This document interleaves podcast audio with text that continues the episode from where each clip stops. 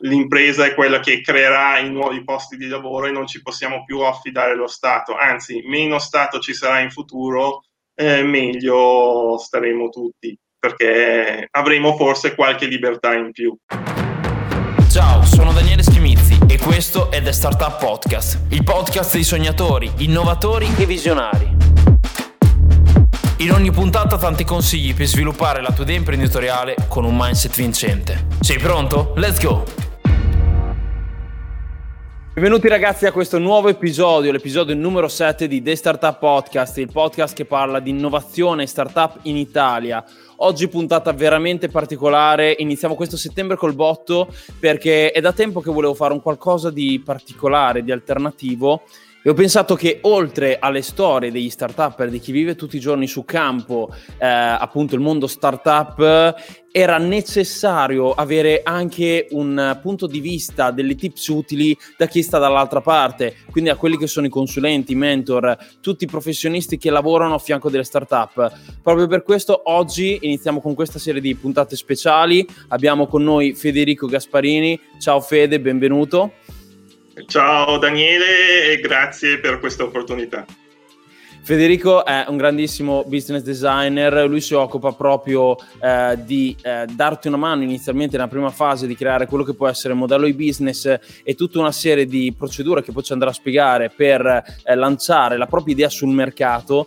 Io e Fede ci siamo conosciuti all'interno di My Friends, la community della mia azienda Marcello, su Facebook l'ha trovata appunto My Friends, eh, mai scritto MY e eh, all'interno della community Federico è veramente super carico, attivo, da tutti i giorni tantissime tips, è seguito da varie persone ed è il bello di creare community come la nostra eh, è proprio questo, cioè l'interazione che si va a creare tra le persone, le possibili collaborazioni o interviste come queste, quindi è uno scambio gratuito di eh, conoscenza, di esperienza tra persone e sono veramente felice che stiano creando all'interno della community eh, questo tipo di rapporto perché eh, ci fa sentire realmente imprenditori, ci fa crescere sia mentalmente che a livello del nostro business. Quindi eh, rinnovo il saluto Fede, benvenuto su The Startup Podcast, partirei subito col presentarti, che cosa fai e dacci, dacci pure tanto valore. Allora, mi chiamo Federico Cibu Gasparini e faccio il business designer eh, ho un mio approccio particolare al business design, cioè alla costruzione di strategie e modelli di business che aiutano imprese e start-up a posizionarsi eh, nel migliore dei modi sul mercato.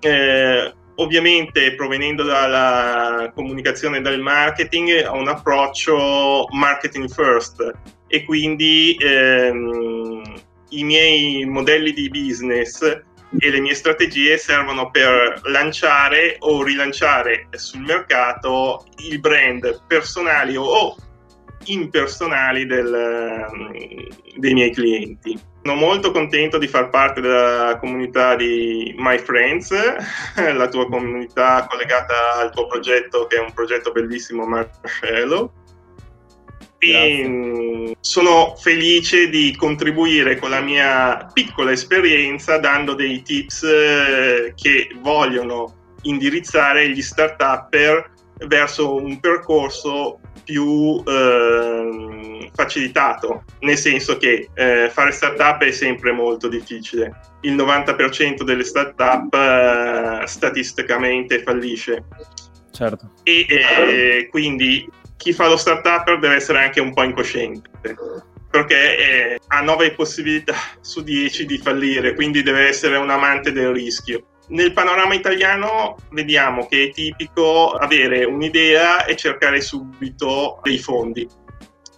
Ma sì. eh, questo è il percorso sbagliato, non avviene neanche in America. È una nostra eh, cattiva percezione di quello che era negli anni scorsi il modello americano che ci fa credere che lo startup si deve presentare a, a venture capitalist o business angel con la semplice idea e, e ricevere una paccata di soldi per uh, svilupparlo. No, certi film come eh, dei social dimmi, network diciamo che non, ci aiut- che non ci aiutano assolutamente perché Vabbè, però in realtà lì Zuckerberg stava già validando l'idea, quindi alla fine c'era già, eh, diciamo, un ottimo risultato. Però ecco, vengono secondo me tagliati nei film certi passaggi che lo startup novello che vede per la prima volta certe immagini gli rimane subito impresso che faccio un'idea il giorno dopo mezzo milione di, di dollari subito di fondi. In realtà non è così. No, infatti, anche se i, i, processi, per esempio, in The Social Network, qual era l'obiettivo di Zuckerberg? Non erano subito i soldi, ma era quello di scalare gli utenti. Quindi più utenti certo. aveva, più era conscio che avrebbe attirato poi i fondi. E quindi è andato in bootstrapping. L'insegnamento è guardare il fatto che bisogna lavorare in bootstrapping Infatti, se non ti puoi autofinanziare, non fare neanche la startup, parti con eh, un'attività di, da consulente e poi piano piano accantoni i fondi per eh, realizzare la tua impresa, un percorso più diverso eh, e più lento.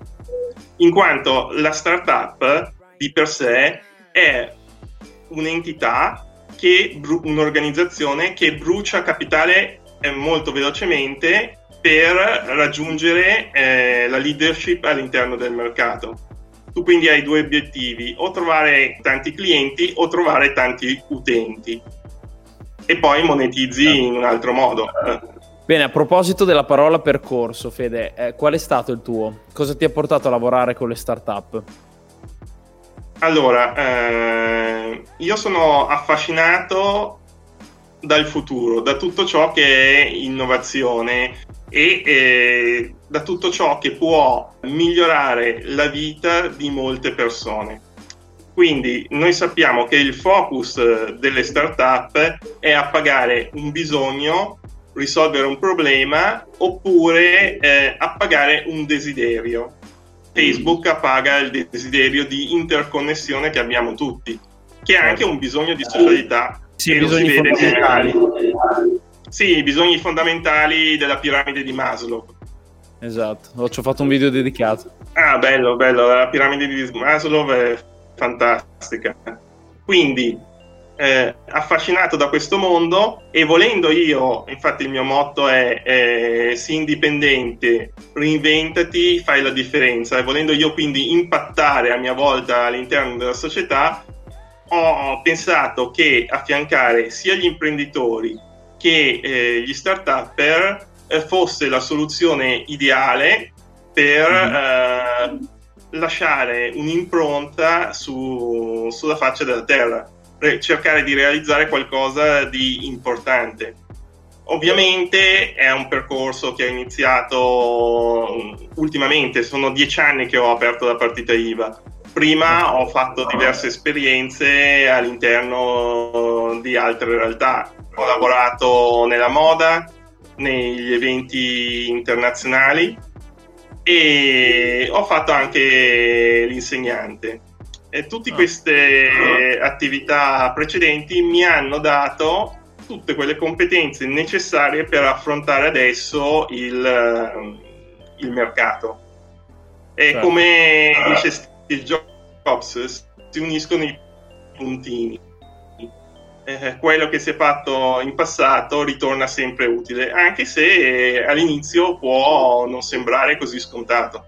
Sì, diciamo che si è andato a creare tutte quelle che possono essere delle soft skills eh, nei vari lavori, nelle varie cose che hai fatto in passato che ti permettono ad oggi di avere un bagaglio di competenze tale che eh, appunto puoi dare un grosso valore aggiunto, soprattutto ad alcune startup anche in particolare. Vi viene solamente da pensare che eh, se dovessi trovare una startup legata al mondo moda, ad oggi, avendo lavorato per anni nel mondo moda, comunque hai delle competenze in più rispetto a quelli che potrebbe essere un altro consulente o un altro mentor.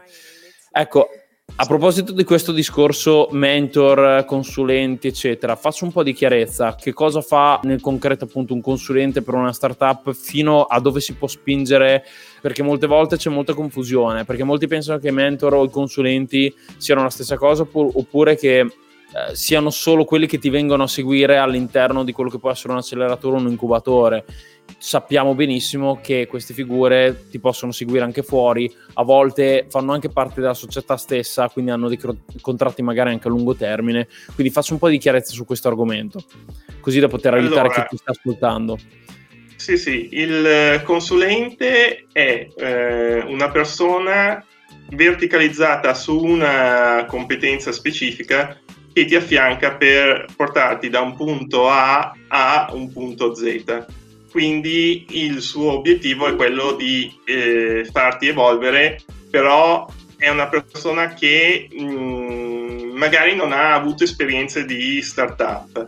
Il mentore, eh, che è una parola che deriva dal greco, è appunto una persona che ha già avuto l'esperienza in un determinato settore e eh, la riversa su di te. Ovviamente, certo. avendo avuto un'esperienza nel mondo startup, sicuramente ha contatti oltre che competenze. La cosa molto importante, appunto, eh, sono i contatti che una persona può aver sviluppato nel corso del tempo. In questo modo il network del eh, mentore o del consulente diventa una leva di sviluppo e di crescita per la startup o l'azienda affiancata. Volevo fare anche una precisazione sul termine startup perché molto spesso sento persone che sono sul progetto da più di 6-7 anni dire che hanno una startup tra le mani. La startup ha un periodo di crescita e di sviluppo breve. Dopo 5 anni sei un'azienda, magari molto innovativa, ma sei diventata un'azienda, non sei più una startup. Perché certo. la startup crescendo velocemente cosa fa? Cerca di acquistare eh, quote di mercato e lo fa a discapito della costruzione di basi solide, quindi ha una struttura abbastanza fragile. Nella fase successiva, quella di consolidamento, deve andare a appunto consolidare eh, le sue fondamenta, quindi a lavorare sui reparti per coprire i vari bug a cui non si era dedicata nel momento della crescita e della conquista del mercato. Sì, sì, sì. E eh, le startup crescono a questa velocità poiché le idee, eh, come ben sappiamo, sono patrimonio comune. L'ultima volta abbiamo parlato di persone differenti che hanno avuto la stessa idea, cioè quella di creare dei biglietti da visita digitali. Però è l'esecuzione che fa la differenza. È vero. E, um, raccontaci un, ade- un aneddoto divertente che ti è capitato in questi anni, quindi seguendo vari progetti, qualcosa che noi sappiamo, lo diciamo sempre spesso, chi lavora nel mondo startup comunque continua a ribadire appunto che l'idea vale poco, ma soprattutto quello che conta è l'execution e deve tenere, anche l'execution stessa deve tenere conto di quella che è la reale esigenza del mercato. Contaci quindi quali possono essere stati anche solo un aneddoto divertente o qualcosa per cui magari un, um, c'era veramente molta focalizzazione di quella che era solamente l'idea, uh, che era solo nella testa del, del founder, ma che dopo non avrebbe portato nessun risultato perché era un qualcosa che il mercato non richiedeva. Secondo me è appunto questa idea dei biglietti da visita digitali nella testa degli imprenditori che l'hanno presentata a me o che l'hanno presentata a te era una grande idea ovviamente loro si sono innamorati di questa cosa partiva da un bisogno della persona cioè eh, questa persona si era trovata più volte senza biglietti da visita eh, però tenuto conto che con l'evoluzione degli smartphone questa funzionalità è già inglobata all'interno di, di uno smartphone.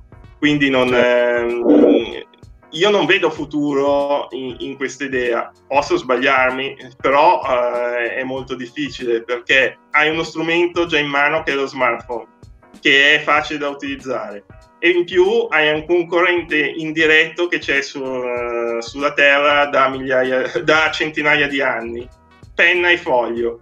Non tenendo conto di un concorrente diretto, di due concorrenti indiretti, ma uh, la cui utilità e praticità è sotto gli occhi di tutti, questa mi sembra la classica idea che non ha futuro e non ha mercato Mm-hmm. Ovviamente uno può dire c'è, stata, c'è il Covid, eh, quindi le persone hanno meno piacere a um, scambiarsi i biglietti da visita. Beh, allora allo stesso tempo le persone dovrebbero avere meno piacere a utilizzare le banconote e quindi potremmo anche togliere direttamente dalla circolazione il denaro, fare solo moneta elettronica e siamo a posto e siamo tutti felici e contenti quindi a volte l'imprenditore si crea anche delle autogiustificazioni eh, sfruttando quello che prende dall'ambiente, dalle, dalle, situazioni contingenti per validare la sua idea.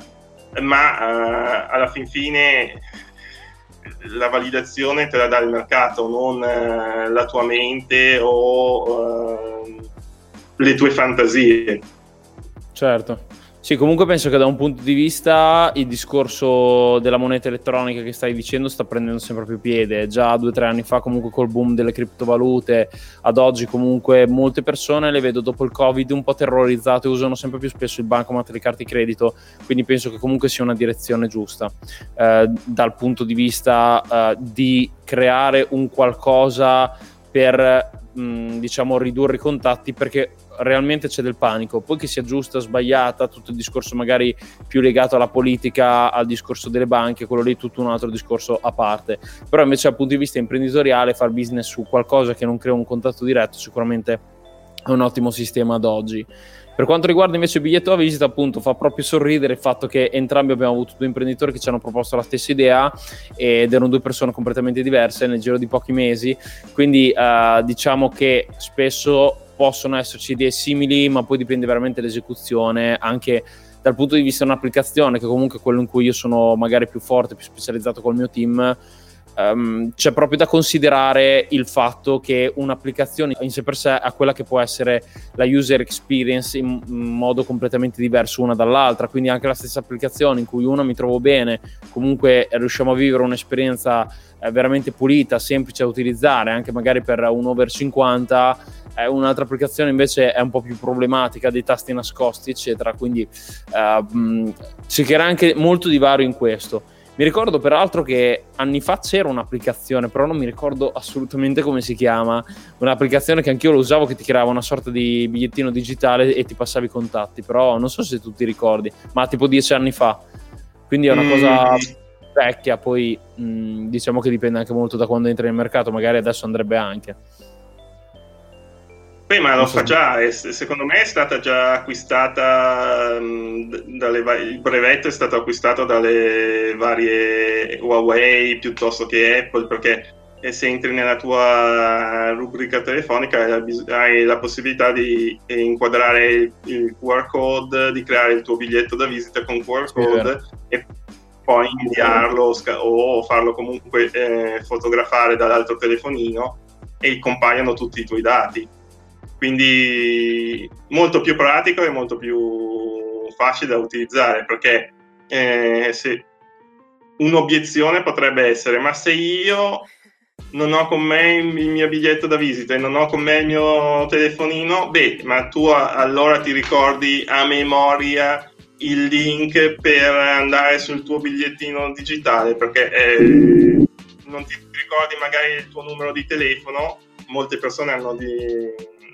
poca dimestichezza, persino con il proprio numero di telefono, e ti ricordi un insieme di lettere e di slash per arrivare al tuo bigliettino digitale. Eh, mi sembra molto difficile questa cosa. Sì, anche a me. Ascolta Fede, raccontaci quella che secondo te può essere una, una timeline, mh, diciamo, ideale per creare un progetto. Ne abbiamo un po' parlato all'inizio di questo episodio, però scendiamo un po' più nello specifico. Quali sono i 5, 6, 7 step, dici quali possono essere secondo te per arrivare a validare un'idea, ad entrare sul mercato e, e quindi mh, quali possono essere le vie migliori?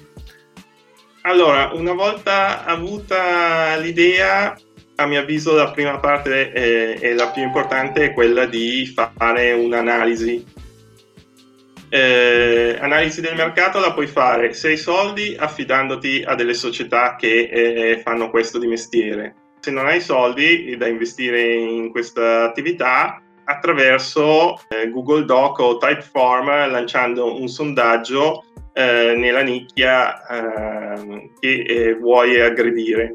Il sondaggio lo puoi fare sia offline che online.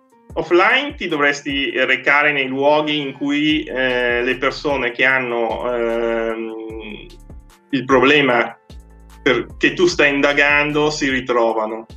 Mm-hmm. E eh, online è, è, più facile in un certo senso eh, perché basta intercettare i gruppi eh, all'interno di Facebook o di qualche altro social, oppure i forum, il caro vecchio forum che non è mai morto, e, e iniziare ad analizzare tutte le, conser- eh, le conversazioni. Oltre a ciò, se sul mercato ci sono dei competitor, eh, puoi analizzare il tipo di comunicazione che eh, fanno queste, questi tuoi concorrenti, eh, dove si incontrano e anche il tono di voce. In questo modo hai due elementi, non solo l'indagine su, eh, sul tuo pubblico target, ma anche eh, l'indagine sulla concorrenza.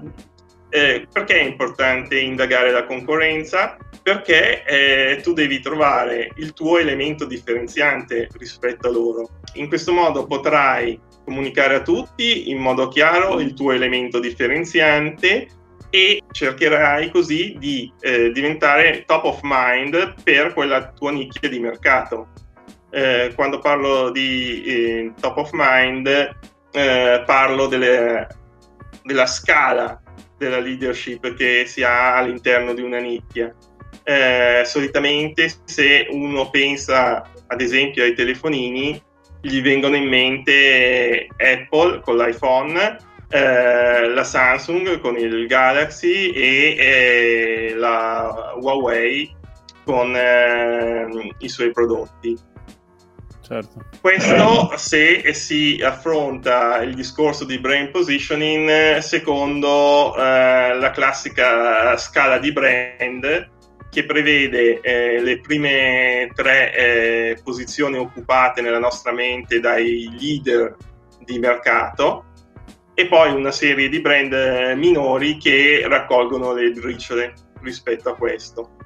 Eh, internet ha un po' scombussolato le cose e quindi eh, si mh, mm, può pensare a un posizionamento fatto um, come se ci trovassimo di fronte a tante montagne. Ogni montagna rappresenta una nicchia e in cima ci può stare solo una bandierina, quindi un solo brand. Eh, ad esempio, eh, se uno pensa agli e-commerce, il primo, la, il primo marketplace, eh, la prima piattaforma e-commerce che viene in mente è Amazon. Quindi, certo. Eh, pur non essendo l'unico, eh, lui ha conquistato nella mente del potenziale cliente, ma anche delle, delle persone comuni, la posizione di top of mind. Sì, sì, sì, è il primo che ti viene in mente. Sì, sì, sì, sì. Ok, grazie mille Fede. Andrei avanti parlando di quello che potrebbe essere il tuo progetto preferito. C'è un progetto in assoluto che ti è piaciuto più di tutti gli altri e perché? Sì, io in questo momento sto ehm, collaborando a un progetto si chiama uh, Vado in Africa, è nato intorno al blog uh, vadoinafrica.com che ha l'ambizione di intanto cambiare la percezione che in Italia sia dell'Africa. E poi vuole creare un ponte fra l'Italia e le 54 nazioni che mh, mm, compongono il continente africano mm-hmm. in una prospettiva diversa che è quella di eh, creare valore in Africa o con l'Africa perché forse pochi sanno che eh, l'ecosistema startup africano è un ecosistema che sta crescendo molto velocemente e che ha già sfornato alcune aziende interessanti, alcuni unicorn, diciamo. Lo so. Uno dei settori più interessanti per chi analizza il mondo startup in Africa è quello della fintech. Per esempio, visto che in Africa l'economia è molto informale, c'era il problema di trasferire i soldi tra le persone e eh, hanno creato una società che si chiama Empesa, che è una derivazione di una società telefonica, che permette di scambiarsi eh, soldi attraverso eh, sms. Questo nasce da un'analisi del mercato, come dicevo prima. Questo incumbent aveva eh, notato che le persone per mandare soldi ai parenti o agli amici facevano delle ricariche. Ah. In questo modo eh, trasferivano denaro in un modo molto pratico. La persona si ritrovava la ricarica al telefono e era a posto. Allora, capendo che in realtà la gente aveva trovato un modo per ehm, facilitare il trasferimento del contante e in più di bypassare eh, le banche, poiché eh, le banche in Africa hanno dei costi enormi, noi ci lamentiamo del, dei costi delle nostre banche, ma lì veramente hanno un costo sia per le varie attività, sia anche un costo burocratico per fare le cose, per fare okay. un bonifico è più difficile che da noi. Quindi tutti questi sistemi che facilitano lo scambio di denaro fra persone, eh, facilitano l'acquisto online, perché ovviamente se uno non può utilizzare la carta di credito perché per ottenere la carta di credito devi passare tutta un'altra fila particolare e in più i costi eh, sono enormi, eh, sono nate società che hanno creato delle carte di credito virtuali e ehm, hanno sviluppato tutto un sistema di pagamenti che facilita il lavoro ai, mh, mm, agli e-commerce. Sì, anche perché penso sia un'ottima semplificazione di un problema che c'era, anche perché andare a ricaricare un telefono di 1000 euro non era proprio super uh, comodo come sistema di trasferimento monetario. Hai ragione, hai ragione. Ma pensa che eh, adesso eh, gli incubatori occidentali e i venture capital vanno ad analizzare le start-up eh, africane e le stanno acquistando molto facilmente, cioè, ma con dei round molto alti.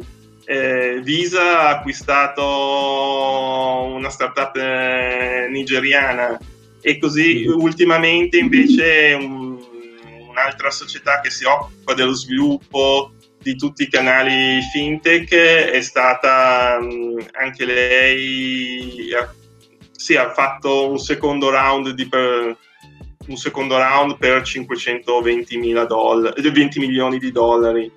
Eh, sì, quindi sì. Beh, l'Occidente sta, ha messo una bella lente di ingrandimento in realtà e le più interessanti le sta acquistando perché ovviamente, come dicevamo prima, molti stati stanno puntando a centralizzare il discorso della circolazione del denaro ed eliminare il contante.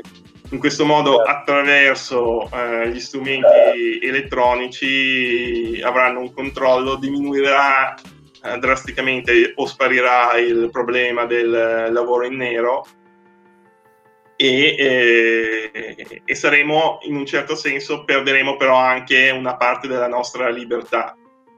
Assolutamente, anche perché poi verrebbe tutto tracciato e, e quindi è tutto un sistema che eh, ha dei pregi e dei difetti in entrambe le parti, insomma, dove, do, dove si va a guardare appunto il... La situazione in sé per sé. Poi, peraltro, soprattutto visto che c'è nato il discorso dell'Africa, ho visto che comunque molta della zona sviluppata che non pensavo tutta la zona sud. Ho visto che ci sono alcune città che non immaginavo. Mi sono messo un giorno a guardare così perché mi hanno mandato una mail. Adesso non mi ricordo di preciso eh, la città. Eh, nello specifico però mi ricordo che mi hanno che, che, dopo ero abbastanza curioso sono andato a vedere in quella zona che cosa c'era un po' con Google Maps e ho visto che c'erano delle città anche con dei grattacieli comunque molto grossi importanti quindi eh, ovviamente ignoranza mia che non conoscevo bene la zona, però visto che c'è molto sviluppo no, soprattutto nella zona sud dell'Africa. Sì, ma se pensi che eh, Tangermed che è il porto container più importante del Nord Africa eh, è un hub importantissimo per l'Europa per far arrivare i prodotti e smistarli, mm-hmm. eh, capisci che eh, l'Africa sta diventando centrale nei progetti di sviluppo di, e di crescita di tanti paesi, anche europei. Eh, certo. Quindi il progetto Vado in Africa è quello di creare appunto dei ponti. Il suo fondatore Martino Ghielmi è partito dal blog, ha creato una community attorno al blog, una community a livello eh, gratuito. Io sono intervenuto nel momento in cui eh, abbiamo lanciato la community premium per gli imprenditori che vogliono eh, sbarcare sul continente africano o portare dei prodotti eh, dall'Africa in Italia, perché ci sono tanti progetti, specialmente nel mondo fashion, e lì, eh, come hai detto giustamente tu, ho messo tutte le mie competenze mm-hmm. a disposizione che partono da eh, una cultura che noi pensiamo non esistere, ma eh, il continente africano ha avuto una storia eh, pari a quella europea, solo che nella vulgata eh, che eh, ci viene trasmessa dalla TV e dai giornali si pensa solo a un continente di guerre, di, mh, ricco di materie prime, ma non di creatività e di persone che hanno la volontà di sviluppare dei progetti e di crescere. Ma in realtà abbiamo città, tu, piene di grattacieli eh, ricchissime. Certo, un po' la tristezza del, della manipolazione mentale che molte volte i media ci vengono a dare, mh, mm, come probabilmente anche questo periodo di Covid, che molte volte funge anche da leva emotiva per portare comunque l'utente che sta ascoltando, che sta partecipando, quella determinata discussione a mh, pensare in un determinato modo magari rispetto all'altro, molte volte a creare confusione. Ovviamente questo qui è un parere strettamente personale, però penso che molte volte vengano utilizzati nel modo non sbagliato, ma proprio per andare a direzionare determinate informazioni in modo da andare ad aggravare proprio quello che può essere anche una situazione che sicuramente è grave, però ti va a creare anche panico e, e rimangono delle immagini anche forti nel, nella testa per eh, cioè, no, noi che comunque abbiamo sempre fatto marketing, comunque siamo di quel settore lì, ovviamente poi applicato alle startup e seguendo determinati progetti, però comunque abbiamo un po' la mentalità di capire quello che può essere il, la direzione che cercano di farci prendere e quale può essere magari non tanto lo scopo finale, perché magari non lo sapremo mai, però ci fanno capire determinate cose e lo vediamo proprio che ci vogliono trasmettere un qualcosa, un messaggio che molte volte può essere frainteso, ma lo vediamo anche solamente da tutti quelli che possono essere i titoli clickbait che fanno a volte sul, uh, sui, sulle testate giornalistiche, che pensi sia qualcos'altro, ecco lì è veramente importante informarsi, guardare completamente l'articolo, cercare di capire anche con il pensiero laterale eh, di Edward De Bono, che penso tu conosca bene, eh, quello che può essere il, la realtà dei fatti.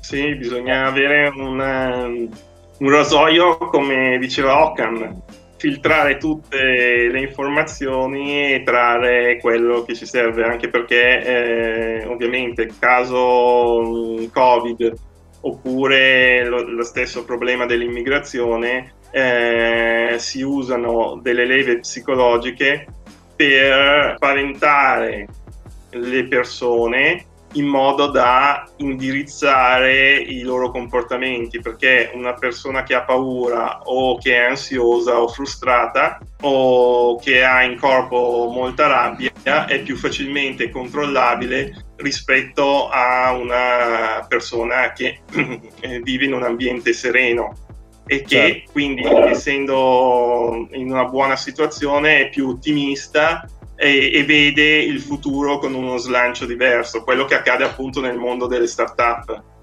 Certo. E Fede, invece parlando di quelli che possono essere dei progetti tipo, cioè qual è un progetto che avresti sempre voluto fare o che mm, insomma ti vo- vorresti seguire ma non, eh, non sei ancora arrivato, insomma, magari come tipologia, non proprio come progetto in sé. Sono curioso.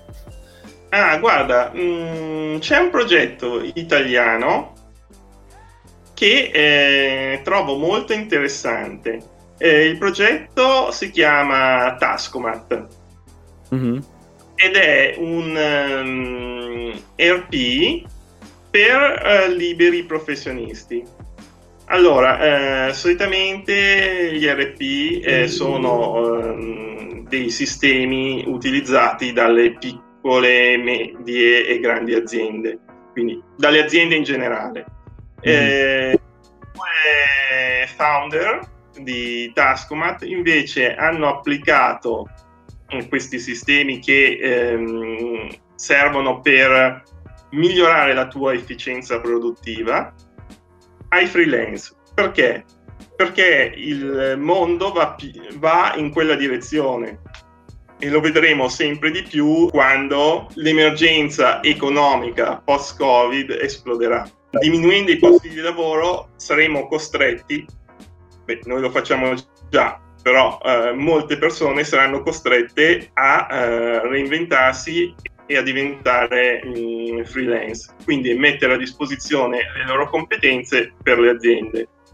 Ovviamente certo. se una persona non riesce a quantificare il tempo che utilizza e, e se è efficiente ed efficace nella sua azione, eh, disperderà le sue energie in tanti rivoli. Quindi questo sistema che è stato inventato eh, da questi ragazzi italiani è veramente utile. Può prendere piede in Italia e scalare anche sugli altri mercati. Quindi questo è un progetto che mi sarebbe piaciuto seguire fin dall'inizio eh, io sono un fruitore di questo tool, ma mm, lo trovo veramente interessante. E poi sia Enrico che Alberto, i due founder, sono eh, tignosi, caparbi, non, non, si arrendono di fronte alla difficoltà e al fatto che, ehm, ad esempio, eh, l'Italia è sempre un paese conservatore, quindi questo tipo di strumenti richiede eh, più tempo per scalare il mercato. Sì, il concetto bello che traspare da questo è proprio il fatto che ci andiamo noi a distinguere come individui, come persone che si vogliono reinventare, abbiamo la nostra corteccia prefrontale che ci dà, eh, diciamo, ci fa razionalizzare, ci fa separare da quello che è il, la normalità e ci dà anche tanta creatività. Dobbiamo sapere, secondo me, il futuro appartiene appunto alle persone che saranno in grado, come hai detto te, di reinventarsi, di ehm, diventare un qualcosa di nuovo, diventare consulenti, eh, trasmettere la propria esperienza, perché comunque sono cose che non sono automatizzabili e penso che il futuro sarà sempre più automatizzato. Una, mm, una persona che, che, parla proprio di questo concetto, mi piace molto, è Federico Pistono, non so se lo conosci, che anche lui è un mentor, ehm, che diciamo che dal punto di vista mediatico è diventato molto famoso negli ultimi anni e io lo seguo praticamente da, dall'inizio, da quando ho fatto i primi libri e lui, e lui, parla molto di questo concetto, spero un giorno di intervistarlo sul podcast. Bene Fede, raccontaci quali sono i tuoi progetti per il futuro, cosa, cosa hai in programma? Allora, eh, il futuro è sempre difficile da interpretare Comunque, niente, io eh, intanto ho intenzione di consolidare eh, la mia attività e far crescere appunto Vale in Africa perché è un progetto molto interessante e ambizioso e mm-hmm. dopo eh, vorrei cercare di aiutare eh, tanti giovani a uh, creare le loro imprese o le loro start-up perché il mondo che vedo io eh, che è l'unico che può aiutare l'Italia a ripartire è quello dell'impresa, cioè l'impresa è quella che creerà i nuovi posti di lavoro e non ci possiamo più affidare allo Stato, anzi meno Stato ci sarà in futuro, eh, meglio staremo tutti perché avremo forse qualche libertà in più. Quindi niente, sono alla ricerca di progetti interessanti anche di persone interessanti come te con cui fare network, confrontarsi e, e crescere. Certo. E visto che sei alla ricerca di queste persone, vuoi andare un po' di tuoi recapiti, così magari ti possono cercare, possono scoprire di più su di te, possono anche contattarti? Sì, sì. Eh, allora, eh, il modo più facile per contattarmi è mh, mm, scrivere al mio indirizzo email che è federico.com e qui viene il difficile perché il mio cognome nigeriano è, è particolare e quindi C di Como, H di Hotel, I di Imola, G di Genova, B di Bologna, U di Udine e H di Hotel, chiocciola Gmail. O se no tramite LinkedIn cercando Federico Cibu Gasparini è il modo più facile per entrare in contatto con me. Anche Facebook, perché tra l'altro Facebook è sottovalutato per il business, ma eh, io ho trovato tantissimi clienti su Facebook e ho sviluppato tantissime partnership interessanti. Quindi eh, ognuno deve trovare il social che è più adatto alle sue caratteristiche personali e lo potrà eh, declinare su, eh, anche sul lato business anche in caso sia un social che è utilizzato come obiettivo principale da tutti per l'intrattenimento. Certo, adesso comunque lascio tutti i tuoi contatti direttamente su, sulla pagina che come sempre ragazzi se andate su danieleschimizzi.com slash podcast slash episodio 7, 7 scritto a numero in questo caso, troverete tutte le informazioni inerenti a questo episodio e troverete anche i contatti per andare a interagire direttamente o scoprire di più sull'attività di Federico. Io direi, Fede, che siamo giunti quasi alla fine. Prima di farti la domanda di rito, ti volevo chiedere però eh, quali possono essere eh, dei libri consigliati o il libro che consigli allo startup più di tutti. Allora, in questo momento me ne vengono in mente tre. Il primo è Imprenditore del futuro di Federico Pacilli Te l'ho letto, perché eh, parla di, sì, quello che ho consigliato a te, perché parla di alcuni elementi che gli start-upper in generale, ma eh, bene o male la maggioranza di chi fa impresa o attività eh, professionale eh, non prende in considerazione, cioè l'elemento contabile e fiscale e quello è un libro facile da leggere che dà ehm, nei suoi primi tre capitoli una buona infarinatura. Quegli elementi dei numeri che bisogna tenere eh, sotto controllo per pensare di costruire un business solido che porti eh, dei risultati. E eh, parliamoci chiaro, parlo di risultati non di successo perché ognuno ha la sua definizione di successo mentre i risultati eh, che siano positivi o negativi, quelli sono eh, sotto gli occhi di tutti. Eh, dopodiché eh, mi piace molto Company of One di Paul Jervis e anche Built to Sell di John uh, Warilov. Entrambi i, questi libri partono da una cosa molto importante eh, su cui ci siamo confrontati. In uno dei nostri primi incontri tu mi avevi detto che hai molti clienti che arrivano senza un team e io esatto. avevo detto che in base alla mia esperienza eh, se una persona singola si presentasse a, a, me o a qualsiasi business eh, angel difficilmente lo prenderei in considerazione perché ehm, è molto difficile che riesca a realizzare il suo progetto se non ha un team. Certo, sono due approcci Infatti, secondo me completamente diversi perché comunque noi all'interno del nostro My Method, che sono i 5, i 5 step per portare dalla, dalla, tua idea a quello che può essere un risultato concreto, quindi a validarla eh, ad avere un progetto funzionante, tra i nostri step c'è anche appunto quello di allineamento dove tendiamo a dare anche le nozioni per creare quello con team.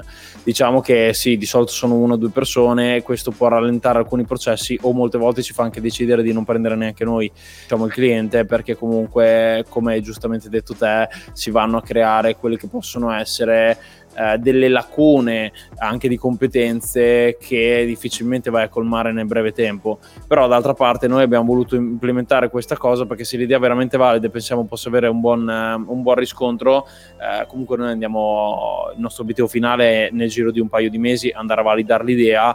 Ecco che eh, se mh, diciamo, il cliente si allinea bene, è in grado di svilupparsi, il team capisce di cosa ha bisogno, capisce l'importanza del team e vediamo che si muove nei tempi prestabiliti, eh, sicuramente il progetto può andare avanti. In altro caso, ovviamente, come abbiamo detto, come ho detto anche io in tanti video e come hai ribadito anche te in questo momento, senza un team non si va da nessuna parte. Sì, il team è fondamentale, ma pensa che eh, molti business angel o molti fondi di venture capital non, eh, non ti finanziano se sei da solo. Devi avere almeno un'altra persona perché è, è, logico, se ti succede qualcosa eh, la tua idea muore con te, mentre se c'è un team di persone o anche un altro socio, anche se ha competenze diverse, l'idea avrà mh, mm, la possibilità di continuare a svilupparsi. E, mh, mm, quindi questi due libri però ti spiegano come costruire la tua uh, società o la tua startup, anche se il capo sei solo tu, però partendo dal concetto che ci vuole ovviamente un team, se no sei solo un professionista uh, che va avanti per il suo percorso. Certo, Ragazzi, come accennato anche prima, vi trovate tutti i link anche dei libri che ci ha consigliato Federico, eh, sempre su danieleschimizzi.com slash podcast slash episodio 7. Troverete tutti i link per i libri così potete aggiungerli direttamente su Amazon e non perdervi nulla di quello che abbiamo detto. Concluderei Fede questo bellissimo episodio con la domanda di rito che faccio a tutti. Quali sono i tre consigli che dai a chi sta avviando una startup? Allora, il primo consiglio è quello di non innamorarsi della uh, propria idea, eh, perché eh, è chiaro, eh, ci devi mettere passione, devi crederci, però non devi andare avanti con il paraocchi, ma capire anche quando è il momento di abbandonarla e, e dedicarti ad altro, magari sfruttando tutto quello che hai imparato nel frattempo. Poi il secondo consiglio è quello di non andare in giro a chiedere soldi, ma di autofinanziarti uh, e una volta uh, che hai testato sul mercato la possibilità di guadagno della tua attività, allora in quel momento vai eh, e chiedi un finanziamento perché avrai dei numeri solidi e quindi gli investitori saranno interessati a finanziare il tuo progetto.